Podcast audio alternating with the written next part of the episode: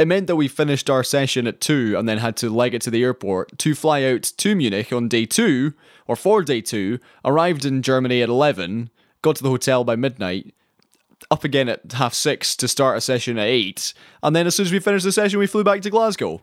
So It's impressive. I mean, Greta Thunberg would not be a big fan of me right now. No, she doesn't much like that, and I think we all really shouldn't like that. Well, no, well, that's the thing. Well, like I, it's a difficult one because our training works best in person. Like uh, this was exemplified to me this week. Oh, yeah. because that remote training was just a a pale imitation of what we really do. Because Yeah, so much of it is about building rapport. Oh yeah, no, our current economy in general is based around a bunch of things that aren't sustainable. So it's like I'm not blaming you. I don't blame people who who t- who partake of the economy. I'm blaming the people who guide the economy to be what it is. It's but it's also a, a question of well, we're we're gonna have to adapt. Hence why we're having this meeting because ultimately the way the world is going, it is on fire, and we need to stop. We need to stop. So- we need to stop using planes. We need to stop using big boats.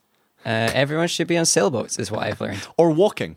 I mean, technically, you could cycle to Germany. I mean, we could. We we did look at how long it would take to drive, and then decided no. No, it's a long one. Mostly the long the long side of this stuff is just getting out of the UK. Oh, absolutely. It takes a long time to get out of the UK. and James, how are you? What's what's been happening? Great. I'm I'm exactly the same as I was last week. It feels like not even a day has passed since I last put these recording headphones on and put my has gone recording past quickly. microphone on. A lot has changed in that time, though. Even even to the extent that for the first time ever, a client of mine, I was just telling you before we started, has offered to pay me before I've even done the work. Payment in advance. This is- it's crazy. This has never happened to me ever. yeah. But that's exciting. Yeah. If if if anybody wasn't convinced that the world is coming to a dramatic end, here's the final piece of evidence. a client who paid me in advance. Yeah, I mean, the thing is, if I was some crooked soul, then I would just leg it with the Leg money it. and block him on everything. Yeah. You But got because uh, I have a reputation to uphold, It is a weird world we live in when you hear about getting paid in advance, it puts up your red flags, and you're like, how are they going to scam me? well, this is the thing. As soon as he said it, I said, uh, "Are you sure?" yeah, like how how do they how do they make this a win for them? Exactly.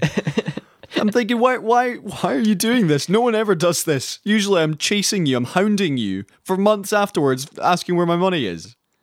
To the extent, by the way, my Norwegian man, who I started to work with in July, uh, I am no longer working for him Norwegian man. because he still owes me money from September. It's pretty. It's a pretty long time. It's, I think you drop a client. You drop a client at that point for sure. Oh yeah, oh yeah, he's there- long, he's long gone. Yeah, if anybody out there is working for someone that hasn't paid them in almost half a year, you drop that client. That's some seesaw advice for you right there. This is the Advice Podcast brought to you by Seesaw Parade. The podcast that happens, and now the podcast that doles out advice for yeah, we should freelancers. start an advice podcast on the side. Do you charge VAT? No, I'm not. I'm not rich enough to do that yet.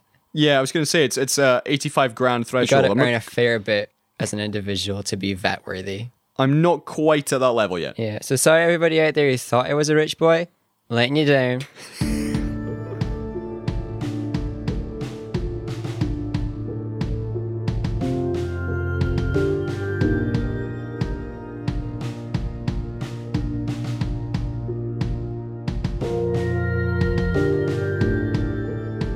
Seesaw Parade episode 193, closing in on the big 200. I'm Colin and he is James. Yeah, drinking a cup of tea, so that might confuse you a wee bit. I'm staying away from the alcohol this time. I've got some water, but I am playing football later, so you know, I was thinking, would Disaronno affect my performance? Yeah, yeah, yes. Would it impact it more positively? I don't know, but Yeah, uh, you might you might be more concentrated. yeah. So I've, I've I've just got the water today, but thank you everybody for joining us. Whatever beverage you are imbibing at this point in time, you're very Yeah. welcome. Thank you for listening very Yeah, much. yeah. Uh, and of course, you can get in touch with the show. Thank you for everybody who did. We did. No they? one. did they? No, they That's all right know. then. Of course they I didn't. didn't get any. Google security alert. Google security alert got in touch. Thank you, Google. Thank you, Google, for protecting us. And one of our SoundCloud bots got in touch as well, saying, Yeah. "Hey, my name's Tracy. Do you want to like my oh, page?" Oh, hi, hi, Tracy. And I said, Hey, Tracy. "Hey, Tracy. Thanks for getting in touch. Hope you enjoy the show." No, we'll talk uh, Oscars. We, we've got another. It's been a quieter week. You know what? You know what we should do in our spin-off podcast adventures is we should do a podcast that is just about how like really bad ways to market a podcast. Is it just going to be Seesaw Parade? I think, well, kind of, but I think that one of those episodes is dedicated to replying to the SoundCloud spam bots and seeing what happens. Yeah, well, I mean, that's one thing I've always considered is actually who is replying to these people and saying, "Oh, someone called Tracy has just followed my SoundCloud page. I must reply." Yeah, gotta wonder. this, like, this is the start of a budding relationship. I, I want to find out what is going on with those bots. It seems like the weirdest place to try this this scam. Should we do that then? Let, us try that. We don't need to start Let's a spin off. We can just do Seesaw it. investigations. Okay. Seesaw investigates yeah, bad marketing by Seesaw Parade. exactly. And then we can mm. have like other investigations into other things, like shady goings on in Downing Street. Ones I do, well, I mean, yeah, that's also called Seesaw Parade. One um, area I am always interested in is actually the spam emails that you get directly to you, yeah, particularly those are- the yeah. particularly the ones that say, "Hey, Colin Murdo, your password is," and it puts in my password from seven years ago, and it says, "I have a control of your computer." And as soon as you see this message, I have read it too, and therefore you must send me Bitcoin within 72 hours. Send me, Otherwise, I'm going to put on a, a a video of you watching some teenage girls, and I'm like, right. Well, clearly you do not have access to my laptop because no, I've been watching the BBC News channel. That's what Oh. I've been watching. Oh man, and they never have teenage girls on it. No, they don't. No, they do not, James. And but obviously, I've never replied to them. I always see them Let's do and it. think that's really interesting. You've clearly found my address from. I believe it was a. Oh, I think it was my Fitness Pal, which was hacked, and all the username and logs logins were Oh yeah, that was one of the big on, hacks. put online. And I had an account there years ago.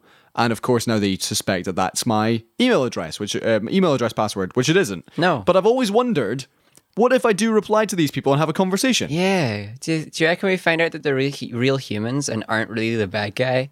Well, maybe They are the bad guy, even if they are real humans. Just to throw that out there. Well, just just to give you a teaser, James, talking about bad people, uh, I finished a book this week, which I will be reviewing later, as well as Oscar winner Parasite. Oh gosh, yes, I will review that later. Uh, but first, James, let's talk about actual things that are happening. Things that are happening as we speak. The UK government's Ongoing news. cabinet. Absolutely, ongoing news. This is what happens. Seesaw Parade breaking stories. to you, a day late, but for us, it's ongoing. I know some people actually listen to these uh, episodes, by the way, on like a certain time and day. Uh, Yeah. some of which is you know maybe a Sunday afternoon. Yeah. Have fun with this one. We're okay, so this is a little bit out of date for you guys. However, let's let's plow on. Sajid Javid has quit as Chancellor of the UK government. This is in the middle yeah, of yeah. Boris Johnson's cabinet reshuffle. Now, yeah. what's being said is that Mr. Javid had rejected the Prime Minister's order to fire his team Yeah, his uh, of aides so he could replace them with his own number 10 Yeah. team of aides. So the, the prime minister is wanting to consolidate all of the cabinet's aides to one group. Yeah, exactly. So all the people will have the same advisors, and it will streamline the process. And it definitely will not just be like we all are adhering to seven people's views on everything. Partic- yeah, exactly. So he has uh, said that no self respecting minister could accept such a condition, and Mr. Javid has walked, and he's been replaced as Chancellor by the Chief Secretary to the Treasury, Rishi Sunak, who Yeah. seven months ago was a junior housing minister. Yeah, yeah. But, you know, now is the time to leave before the Brexit fallout happens. So Javid Javid's getting all the points for playing this politically. Well done, lad. Okay, so the reaction has been apparently shock. I'm surprised, I'll give you that. Yeah, yeah. I, I, well, he's never actually delivered a budget, right? That's hilarious. Yes, that is there true. can't be that many chancellors who don't do the budget thing. he was appointed after uh, Boris became prime minister in July, and his resignation is rumored to be after a falling out or tensions between Mr. Javid and Dominic Cummings, who is the senior advisor or the most senior advisor to the PM. And uh, yeah, another just to before I ask your opinion, another reshuffles. Um, there is a number of big names who are out, including Andrea Leadsom and Esther McVey. They're both out of government, and uh, a few others have been asked to resign, including Yeah, the Attorney General. Yeah, and the dude for Northern Ireland, that's his official title. Yeah, and also the former Brexit sec- secretary is uh, moved somewhere else. That's Stephen Barclay. Uh, James, just give me a, a an indication. I know this is the inner circle of the government, but having your chancellor resign is a pretty bad look. Pretty bad look. Most of the other parties are jumping on it because it is a pretty bad look. Uh, I reckon that all of these resignations and all the reshuffling is genuinely just they got everybody in a room with Dominic Cummings in the middle, and they asked them all to swear fealty to Dominic Cummings. And anyone who wasn't willing to bow down and like kiss his little toes uh, got sh- got shuffled slash got asked to leave, because we know that the real PM is Dominic himself. He does seem to be holding all the cards. So Boris kissed his toes and got to stay PM, and then everybody else kissed his toes and got to stay in their positions, and that's just how it went. it seems to be a it's a pu- peculiar position when you're right. Dominic Cummings does seem to have an awful lot of power. He has it was instrumental in the Brexit campaign. I mean, the number ten aides are his people, right? I would imagine so. Not they're not Boris's people. They're they're Dominic's people. Yeah. Uh, Like again, a wee bit of speculation there, but it just all of the people that have left and or been fired do have that kind of arrogance about them that makes me think they wouldn't kiss someone's toes. And everybody that has kissed toes, or that I would think would kiss toes, are the ones that have stayed. So I'm reckoning everybody who like was semi competent and got a wee bit arrogant about it has been fired, not because they were competent, which I'm sure wasn't an appealing thing, Uh-huh. um, but because they refused to bow down. Who knew you'd mention the word or the phrase "kiss toes" so, many, times, in a, so a- an many times. But genuinely, like this is it, right? We've got a bunch of people. So that's because the this this the I can't remember his name. What was the Yeah, Julian Smith. yeah Julian Smith? Yeah, so he's the secretary for Northern Ireland. He's been he's been asked to, to leave. He's been replaced? Six yeah after successfully renegotiating to open up the Parliament in Northern Ireland, right? And he's out. he's not like I don't like him. I don't think he's a good guy, but he's clearly competent and he's out, which suggests that the most important thing isn't people's ability to do their job, but rather something else, which Yeah. I'm saying is their ability to kiss Dominic's toes, Okay. Especially the little ones. Just, just before we move on, a brief note about Derek Mackay. That is still ongoing. Uh, police are currently or have been speaking to the teenager at the centre of the scandal. My question was going to be to James, why hasn't he resigned yet? But then I forget that MSPs earn sixty thousand pounds a year or so. Money.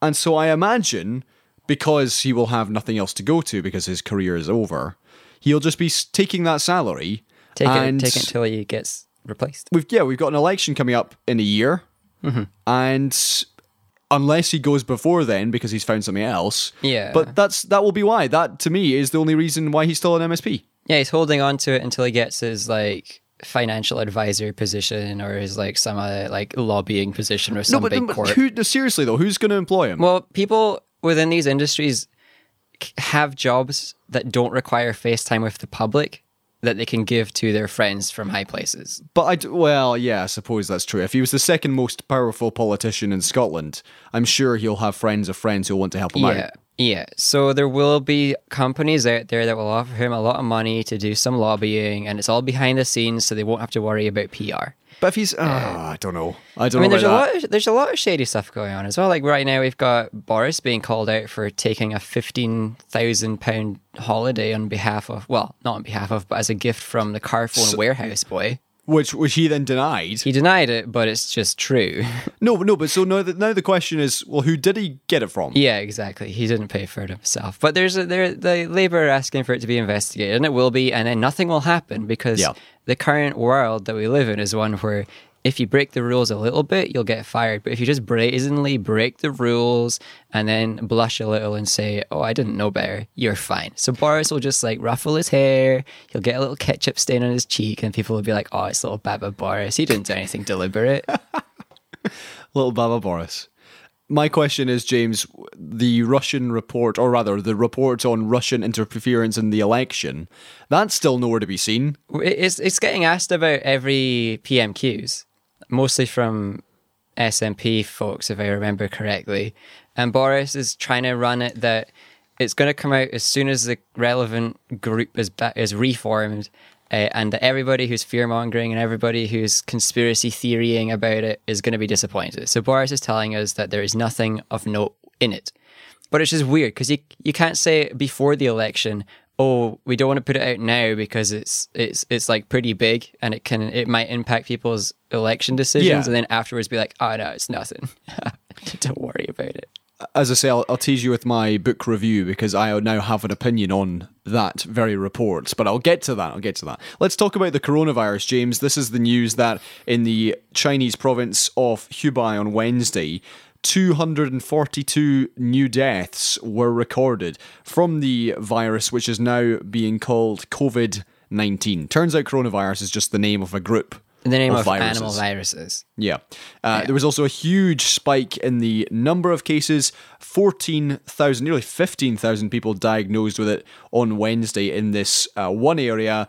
It started using a broader definition to diagnose people, and uh, the Chinese government have sacked two officials in the province after the new figures were released. James, Right. this I thought was on the way out. COVID 19 is what it's being called. The WHO uh, discussed it and described it as being a grave threat to humanity. But I certainly had the impression it was uh, decreasing, but clearly not. Or it's gonna be like any other big viruses, and it's gonna keep spreading. And the more it lands in places that are underdeveloped or already oversaturated with uh, populations that are sickly and stuff, the worse it's gonna be there.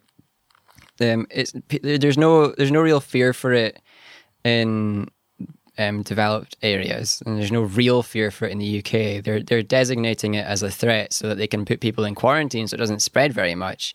Um, but there's also this chat that mm, for most people who get it, it's going to be like any other cold.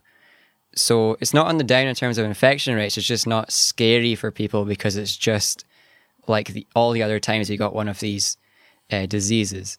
The the difficulty was n- not being able to trust China's numbers. So Yeah. we know for a fact that like tens of thousands of people have gone unreported there. Uh, probably tens of thousands of deaths have gone unreported as well. Um, I saw some really interesting digging in. Some some internet nerds with the, all their abilities uh, predicted that there was this body burning of 13,000 people um, in some specific province because of the emissions that were found What? overnight in a in a big in a big fire. Yeah, Really? the things you can do with technology, but that's again, it's just speculation. So Yeah. like uh, there's speculation as to how bad it can be. There's also speculation as to how uh, how fine it will be in terms of like Western countries and developed and and developed areas in China. Well, can. I just interject there and say that the UK now has its ninth coronavirus patient who got to the hospital in an Uber. Oh, that's that's good. Go on and go on an Uber. Don't call the ambulance and stuff who's equipped to deal with Yep. infectious spreading of viruses. Uh, that was bad advice. Don't don't do that. Actually, get in a, just call the ambulance if you're if you think you got a very bad cold. uh, Go on the ambulance. If you think you got if you think you've got animal flu, ambulance. Let Just- me just- say just at this point, the current ratio of infection to deaths is roughly the same as the common influenza. Yeah, And you're right in that how much or how accurate the Chinese figures are. This analyst here on the BBC says because the province of Hubei have changed their definition of what is the coronavirus or COVID 19, Right. that is what has led to this massive spike. But then it's a question of, okay, have they been inaccurately reporting the numbers all along? Or were they defining it as before? like Yeah, exactly. As opposed to the current 60,000 cases and 1,500 deaths. Is it actually much bigger than that? Who's Yeah. to say? so, we don't know, but It has now Like- killed more people than SARS. all these des- all these designations and like calling it a global threat and in the UK calling it a, a, a threat to public health that's all just so that we can like legally quarantine people Yeah. and all that stuff it's so that we can preemptively take steps to control the spread it doesn't necessarily mean that everyone who gets it is definitely going to die it just means we want to be able to quarantine people when they get it Okay, let's move on. Let's talk about the Oscars, which happened on Sunday. And lo and behold, on Seesaw Parade, we bucked the trend and actually predicted something right. We did it, but James we, we did. didn't really because we said we wanted it to happen, Well, no, you did. It would never happen. Well, okay, in that case, I guess we didn't then. I guess we continued Yeah, our so what we usually do is we say, here's when we want to win. It should win. It's the best, and then it loses. So this time we said, here's when we want to win. Yep. But they won't let it win. They'll give it to someone else, and it won. So we've learned the trick.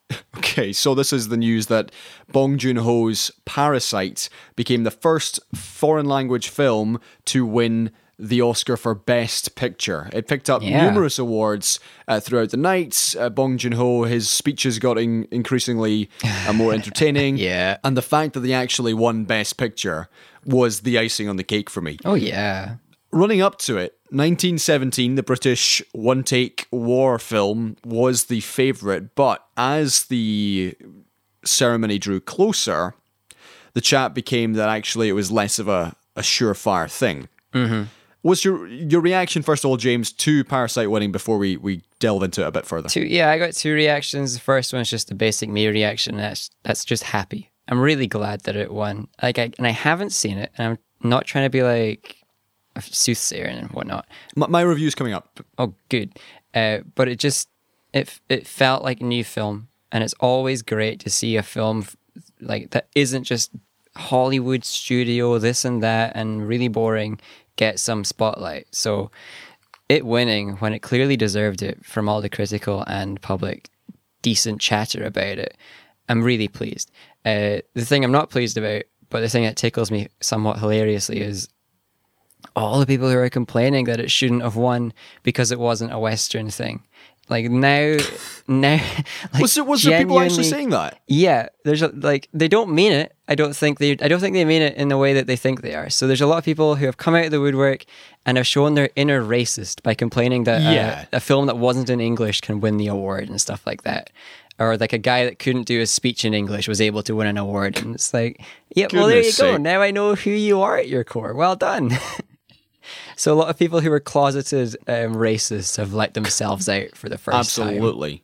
Just to go over the other winners, we were largely right in our predictions. Renee Zellweger did win Best Actress, and Joaquin Phoenix also won Best Actor for Joker, which was expected. Yeah. Laura Dern picked up Best Supporting for Marriage Yeah, Story, that's- which that's a good call there, Colin. Yeah, done. indeed, she was very, very good. Uh, so I'll give her that. Brad Pitt also won Best Supporting Actor, which yep, fully deserved. I thought he was excellent. Was was that his first his first Academy Award? I think so. He's certainly been nominated in the past. Mm-hmm. But uh, in terms of his first, uh, may well be his first win, absolutely. Mm-hmm. Um, best director was Bong Joon Ho. That was one of the other awards it picked up, as well as Best Original Screenplay. Yeah. Uh, Taika Waititi won for Best Adapted Screenplay for Jojo Yeah. Rabbit. And Toy Story 4 picked up Yeah, Best just- Animated Feature, which, yeah, That's just less surprising. Uh, other relatively interesting, but mostly just I'm really glad it wasn't Marvel news, is that 1917 did win Best VFX, I believe. it did. Yes, it did. It did technically do things that were harder than like a big VFX mashup, like um, in what what was it called, Endgame. Um, so it's just nice to see that category being won, not for like big explosions and CGI people, but just for technical stuff like hiding tire tracks and and adding things to a scene and subtle things like they did for 1917. Yeah, so 1917, despite being up for Best Director for Sir Sam Mendes and Best uh, Picture as well, actually only won in the technical categories, which are still very good, but obviously you'd be disappointed if you were Mr. Mendes. Oh yeah, they'll be disappointed, but it's good to see something like the VFX and uh, those technical stuff going to a film that used them more subtly. Yeah, and uh, instead of Endgame, Ford versus Ferrari picked up a couple of gongs as well for its editing, both sound and film editing, which was Oh, yeah, did, yeah. the film editing I absolutely get. It was very well done. Then you've got the other outstanding ones I would want to briefly mention is the fact that The Irishman, despite having the most nominations of 10, Mm-hmm. won nothing. Yeah, Thoughts on that? quite the shock. Uh, retribution. They just want to put Netflix in their place. Right. Here's so here's the interesting thing because obviously Roma was the big winner last year. Yeah. Do you believe that's had an impact here? I don't think so. I, re- I reckon this is just a case where sometimes this is going to happen. Your film is one of the best in a lot of ways, but isn't quite the best in any specific one. Right. And I don't think it was. I don't think it really was seen as the best of any of these categories. It was just among the best for all of them. If it had been given Best Picture, I'm I think people would have been okay with it. Yeah, that's the closest. Because it was and as I said as I said to myself, it was an excellent it's a fantastic piece of art. Yeah. I, I think that's the one it was definitely the closest to. So I'm okay that it didn't win that one. And the other one was uh, the fact that Scarlett Johansson, despite being nominated in two acting categories, also won none. Yeah, that's okay though. Okay, fair enough. Uh, let's move on and talk about, as I say, the Parasite film itself. I saw that last week, and I'll give you my thoughts first of all before I ask you, James, what you've been watching. Ooh. Ooh. So, Parasite is is wonderful. It is a dark comedy, and it's about the gulf in society, and particularly the classes in society. Yeah. You've got the uh, one family who are living at the bottom of an apartment in the basement, essentially, whose oldest son of that family starts working for the for the rich family who live at the top of the hill, and the way that the first family, the lower class, uh, start infiltrating their way up to the rich elite Yeah. and uh, yeah, so that's that's as far as I'll go because the film is is one thing, and then it morphs into something totally unexpected. That's what I've heard. So that's all I'm gonna say because otherwise, and Bong Joon Ho himself has said that he said only talk about what's in the trailer, mm-hmm. and uh, and that's what it is. It's it is phenomenal, and the thing is, if you can I know people will go in and say, yes, but it's subtitles, and I don't want to be reading subtitles. Nonsense. The characters, the way the lines are delivered, the way it's shot, the fact that it is very funny as well. Yeah, yeah, yeah. It's it is all these things brought together. It is tense. Uh, it is funny. It's very funny. Yeah. It's also very dark. And it is a worthy winner. And all I could say is go and see it. Go and watch it. That sounds amazing. There's a subtitles trick I'm going to try and share here Okay. because it's more relevant now. Uh, the the difficulty people have with subtitles is subvocalization when you're reading a thing and you read it in your head like it's like you're reading it out loud. So you s- subvocalize all the syllables. Yep. Uh, a way to get around that potentially for some people is to try really hard to listen to the dialogue anyway while looking at the subtitles and your brain should just be able to read it really fast. Yeah. So you can like you can take in the, the whole line of subtitles in like half a second. Yep. If you if you're focusing really hard on other stuff within the film rather than trying to go and slowly read the lines. Well, see, I think that's what I do naturally. Yeah, some people do naturally, and other people they have this struggle to keep up with the subtitles, which is an indication that you're probably reading it quietly in your quietly in your head, Right. Rather than just like uh, doing the double focus thing. There's there's only so much I can say about Parasite without going into spoilers, so I will leave it there. Go and watch it. I would love to hear what you think. Right, James, hit me with something. Oh, I got two. They're both TV shows this Oh. week. What do you want to hear about? I want to hear about BoJack because I've seen that the final part of BoJack is on Netflix, but I'm yet to get to it. Ah, well, I'll do a brief one then. We can do a more in depth review when you get round to it. Yeah. Uh, so I I waited with the first half of the final season until they were both out. Ah. Um, so I've blasted through the whole thing, and I was I was left very very satisfied. Oh, good. Uh, yeah, they do a real good job of bringing um, most of the characters to a to an ending that leaves you happy with knowledge as to where they're going. I'm trying not to say happy for the characters because some of them you're not going to be happy for, and other ones you are going to be happy for. Yeah. Um, I think they did a good job handling the show in a way that brings it to a conclusion while giving people uh, or characters the fallout they deserve from the mistakes they've made, but also the redemption in some areas, and also just the reward that they deserve from being such good characters all along. All like you get different versions of that for different for each character, and it's it is Right. really really good. The way that they've resolved it, excellent. We we can go in a bit more depth probably when you've seen it. Sounds good. Okay, before I get to your second TV show, let me tell you about the second film I've uh, seen this week, and it was the similarly nominated in the Oscars, A Beautiful Day in the Neighborhood, which Tom Hanks uh, was nominated for as Best Supporting Actor. I'll start by saying I can entirely see why he was nominated. It would have been a surprise had he won because there were better performances, but he is very, very good.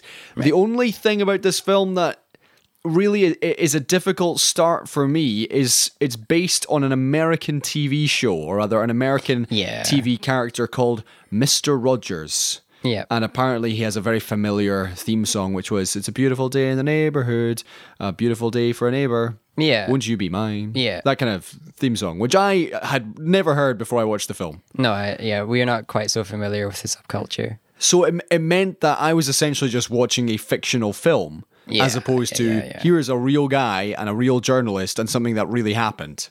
Right. So the the other the, the journalist, the reason why Tom Hanks is best supporting actor is because the film is anchored by Matthew Rhys, who recently won uh, an Emmy for his role in The Americans, despite the fact that he is Welsh.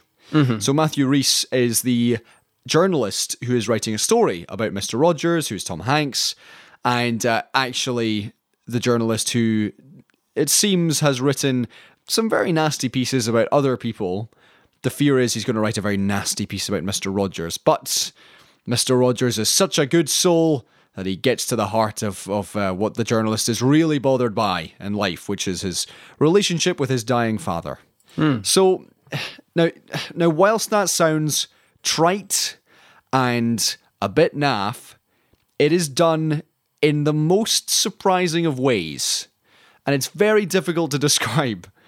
But for example, the film is, is done in, you know, a 16 by 9 ratio. Yeah. But any time a character is taking a journey or going in a cab or flying somewhere, Right. it goes back to a box ratio Right. because that was the way that the TV show was was shot, Yeah, and it uses yeah. these little polystyrene planes or polystyrene cars, and and like drives them around on all this right, all right. in this little square, and then it comes back to the real film. Right, okay. And that there are seems no- charming. It is, and that's the thing. It was, it was initially I was tr- trying to figure out what was going on, and then I realized, right, these are essentially just cutscenes, and they're just using essentially the aesthetic of the actual TV show. Yeah, so yeah, so instead of the generic like overhead shots of different cities Exactly. traveling around, they, they made it something interesting. And then there are a couple of scenes which, to avoid spoilers, again, it it's taking the story and inserting it into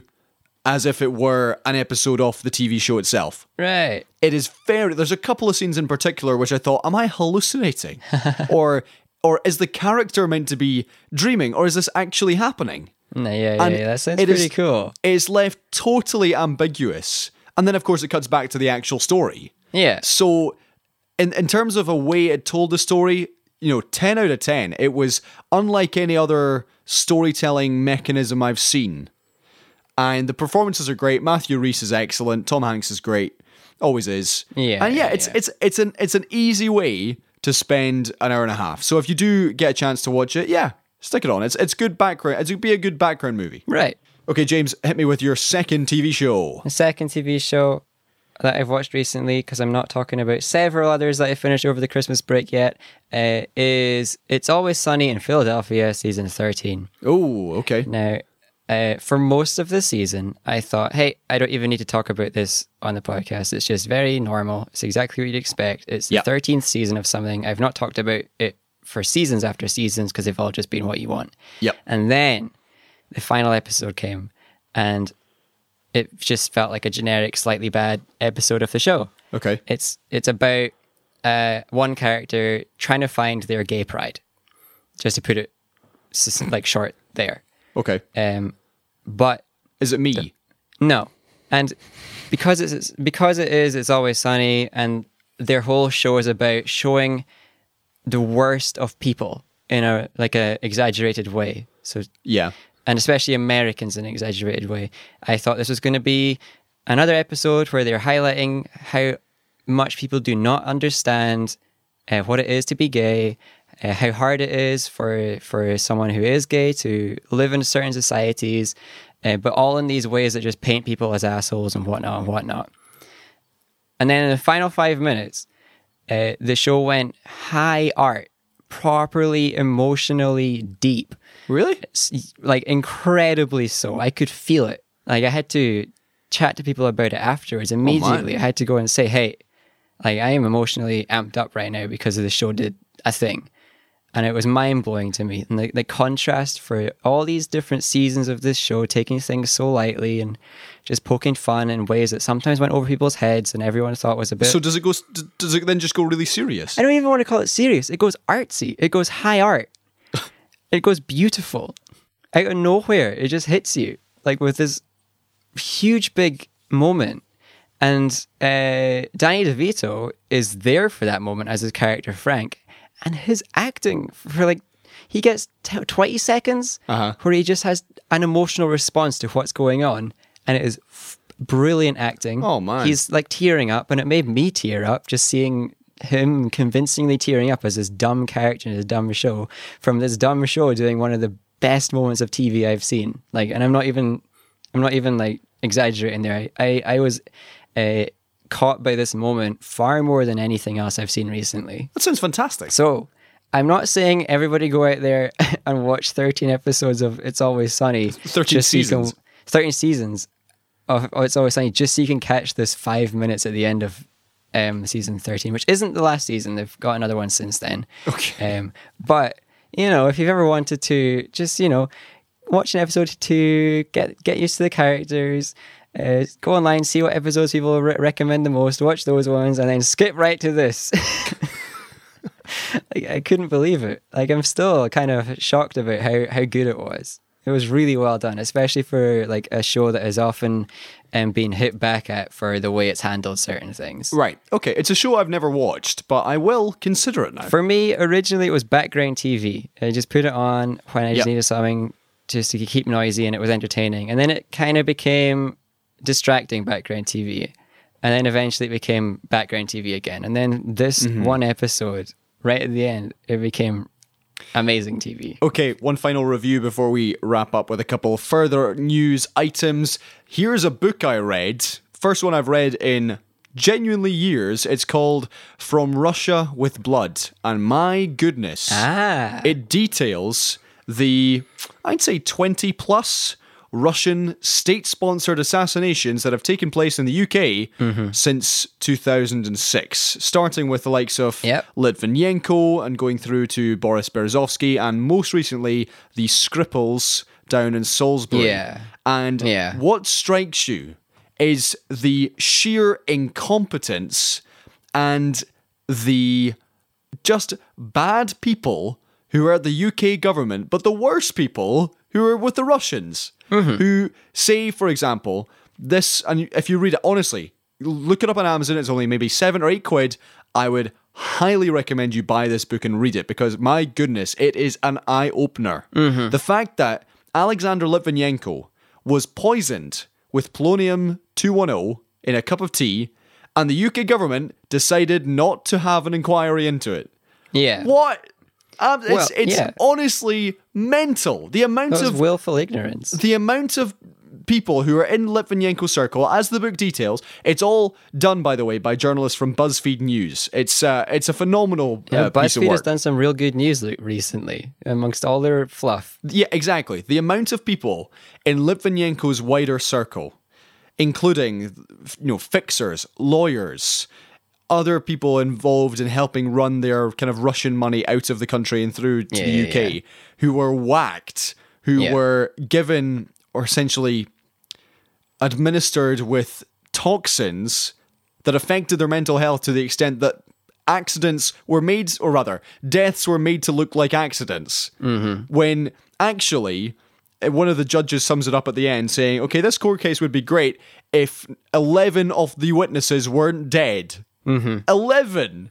Yeah, and the UK government's just like, but it's, don't." it's fine. There's there's nothing wrong here. They're all suicides. No, they're not. Yeah, it just so happens that they are all suicides. What are the chances? Oh my goodness. Let's move on to the next case. there are two there are two in particular which stand out because you'll remember them. Yeah, One yeah, yeah. was a man who fell from the fourth floor of a London apartment and was impaled on the spikes below. Yes. That was a Russian assassination, Mm-hmm. which the police said was a suicide. Yep. The window in which this man was alleged to have jumped through was apparently two foot. There was a two foot gap. And in the court proceedings, when they finally had an inquiry, the police officer said, Oh, he must have taken a running jump and cleared the windowsill it. entirely. He dived it, yeah. Dived so far that he was a meter away from the building and impaled himself on the spikes. And then the coroner said, okay, but he also has a blow to the head. Uh, he's missing the tops of his fingertips and all these other things, but he's he definitely killed himself. The police didn't even wipe the apartment for prints. No. They just looked at it and said, oh, he, But he, they don't do he that. He jumped out the window. He, he killed himself. It is Of course, they don't do that. an astonishing book because Yeah. okay, we we know these things happen. There was one we talked about. Was it last week? The Russians killed a Chechen man in, Fre- in a French hotel. yeah, blogger. Yeah, yeah, yeah. It is. Oh, man, and then of course there's the gotta- Mm-hmm. sorry, sorry, one more. There was the other one who was an MI5 spy who was found locked in a suitcase. With Oh yeah, we all know that one. Yeah, he, he apparently locked himself in a suitcase. with the key underneath the body inside the suitcase and the padlock on the outside. and with the heating, and this, this is the thing, right? So the book goes into more detail. All Yeah. the radiators were on full blast, so the body Yeah. was so decomposed that it was impossible to tell how he died. And here's the other thing laptops, phones, SIM cards were all laid out on a table in his kitchen. The whole flat had been wiped clean Uh-huh. Yeah. of prints, and Yeah. his phone had been reset to factory settings. yeah, no, he he did that after he killed himself. Obviously, Guess what? ruled as a They suicide. said it was a sex game gone wrong. Yeah, oh, not even a suicide. Yeah, they just said it was an accident. Yeah, I He was, he was an MI5 hacker Yeah. who was doing such high level covert stuff. He was working with the CIA and everything, like, he wasn't even able to talk to, or there was no information about what he did at all. It all had to be redacted. Yeah. And it was a Russian assassination. It's, ins- and it's then insane. they tried to paint it like he was just some low level like pencil pusher as well. The fact that the, the judge came out during the inquiry into his death and said the fact that this misinformation was given to the media that he was spending fifteen thousand pounds on women's clothes, yeah, he liked yeah, yeah, yeah, yeah. drag, like all these things. He, she said that was a total lie. He's a deviant. He's a he's clearly just a Oh. deviant, and deviants have this happen to them all the time. It is it is a terrifying insight Yeah. into the people who run this world and the fact that the UK government decided to look the other way because BP were signing up to a great oil deal with Rosneft in Russia. Yeah, that's what we do all the time. We just look the other way. Like what happened with the last one?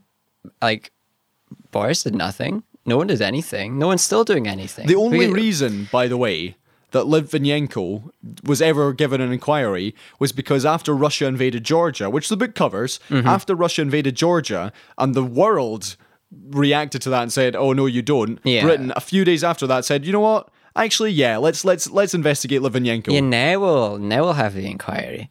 But there's a couple of questions this kind of thing makes you ask. You got to ask one, like if this is the ones we catch enough for like journalists to dig into it. Exactly. How many are going on that are actually done well, like a professional hit job? It's it's insane. And the second question is how much do we do this ourselves? Like the UK government and UK spy agencies must be like offing people all the time within our borders and across the world I'm sure we do. and maybe maybe in a more uh, a more professional way than the Russian guys sometimes do. But how many do you think we are doing?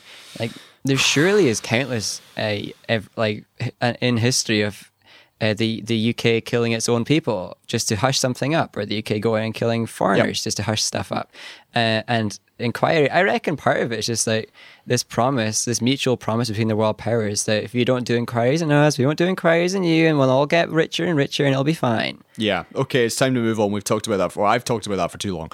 Uh, very Yeah. briefly. But no, that, that kind of book, read it. Yes, definitely. From Russia with Blood. Okay, moving on. Adam Sandler, of course, was snubbed from the Oscars. However, he did win Best Male at the Independent Spirit Awards, which he compared Yeah. uh, to the High School Best Personality Awards. Best Personality Awards, which to be fair is the more important. award. Yeah, if you if you do have time, go and check out his speech. It is very entertaining. Moving Oh, on. his speech is the kind of thing that reminds you that he's actually a smart and funny person. and yeah, and funny as well. Yeah. Okay, Aladdin is getting a sequel. Hooray! This is the Will Smith uh, reboot or the live action reboot that was done over the summer. It's actually made an enormous amount of money, an inordinate has. amount of money, Yeah. and so the two writers for that film have come back. It looks like the main cast will also return. Yay. I didn't actually see this film, but.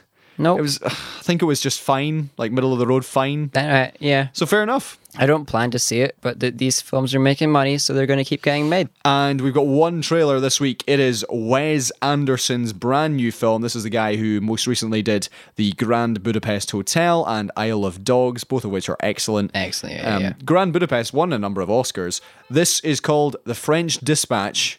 It's about a, f- uh, a news, an American newspaper in a fictional post-war French town, and it has a ridiculous amount of star-studded names in the cast. Here's the trailer. Most of whom are like Wes specials. It began as a holiday. Eager to escape a bright future on the Great Plains, Arthur Howitzer Jr.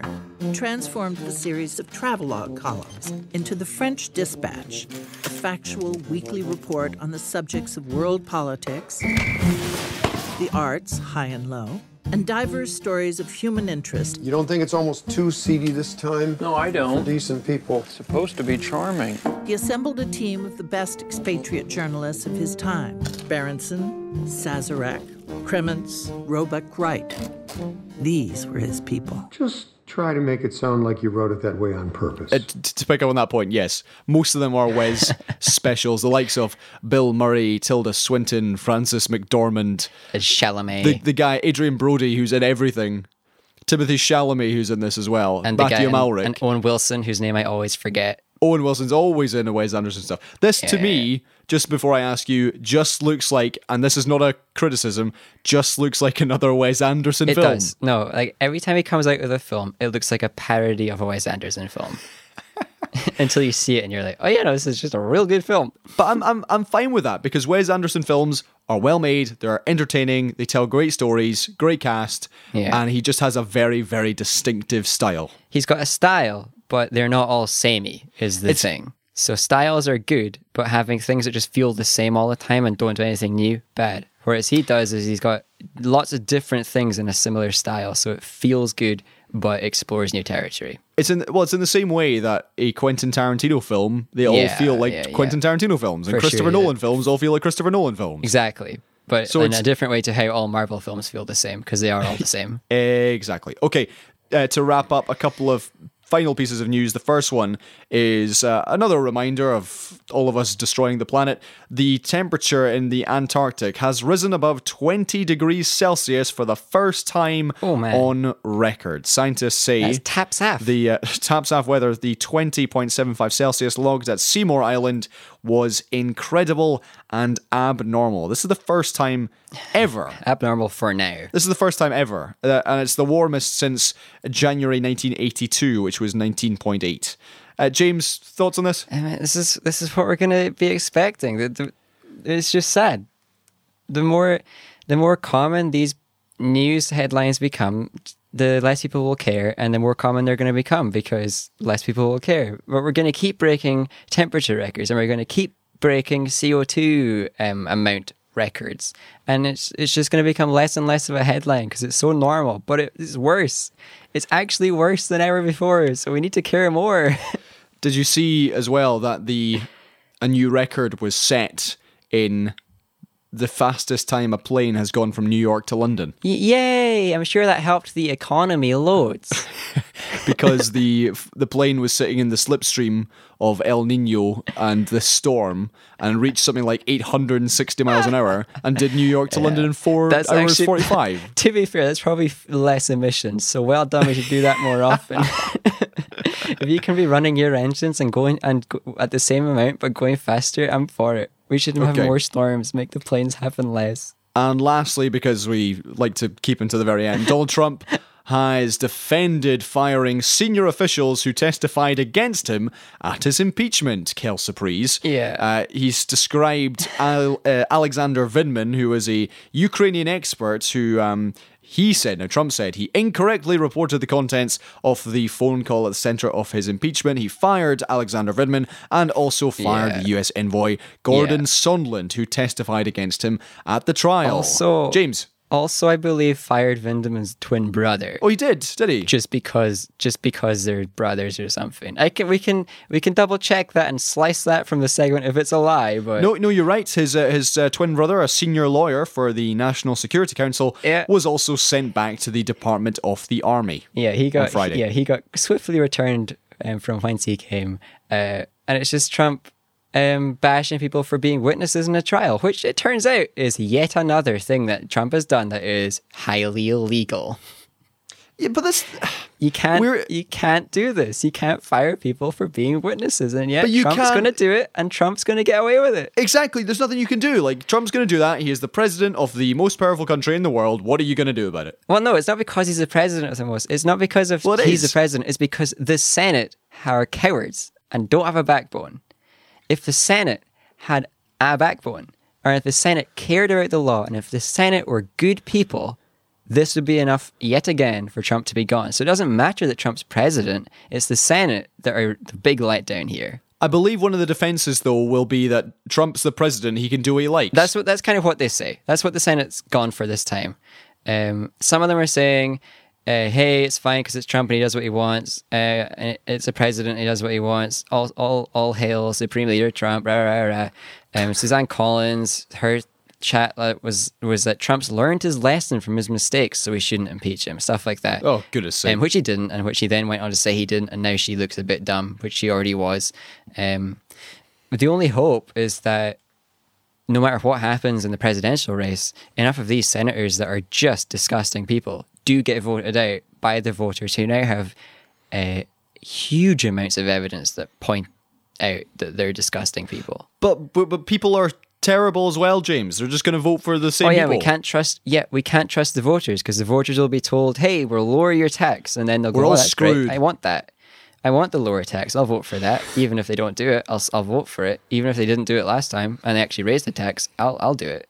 Okay, James, we are out of time. We are approaching the hour mark again. Ooh, How do people get in bumper. touch if they would like to do so, as we very much would like them to do? If you want to send us an hour long email, uh, please do so.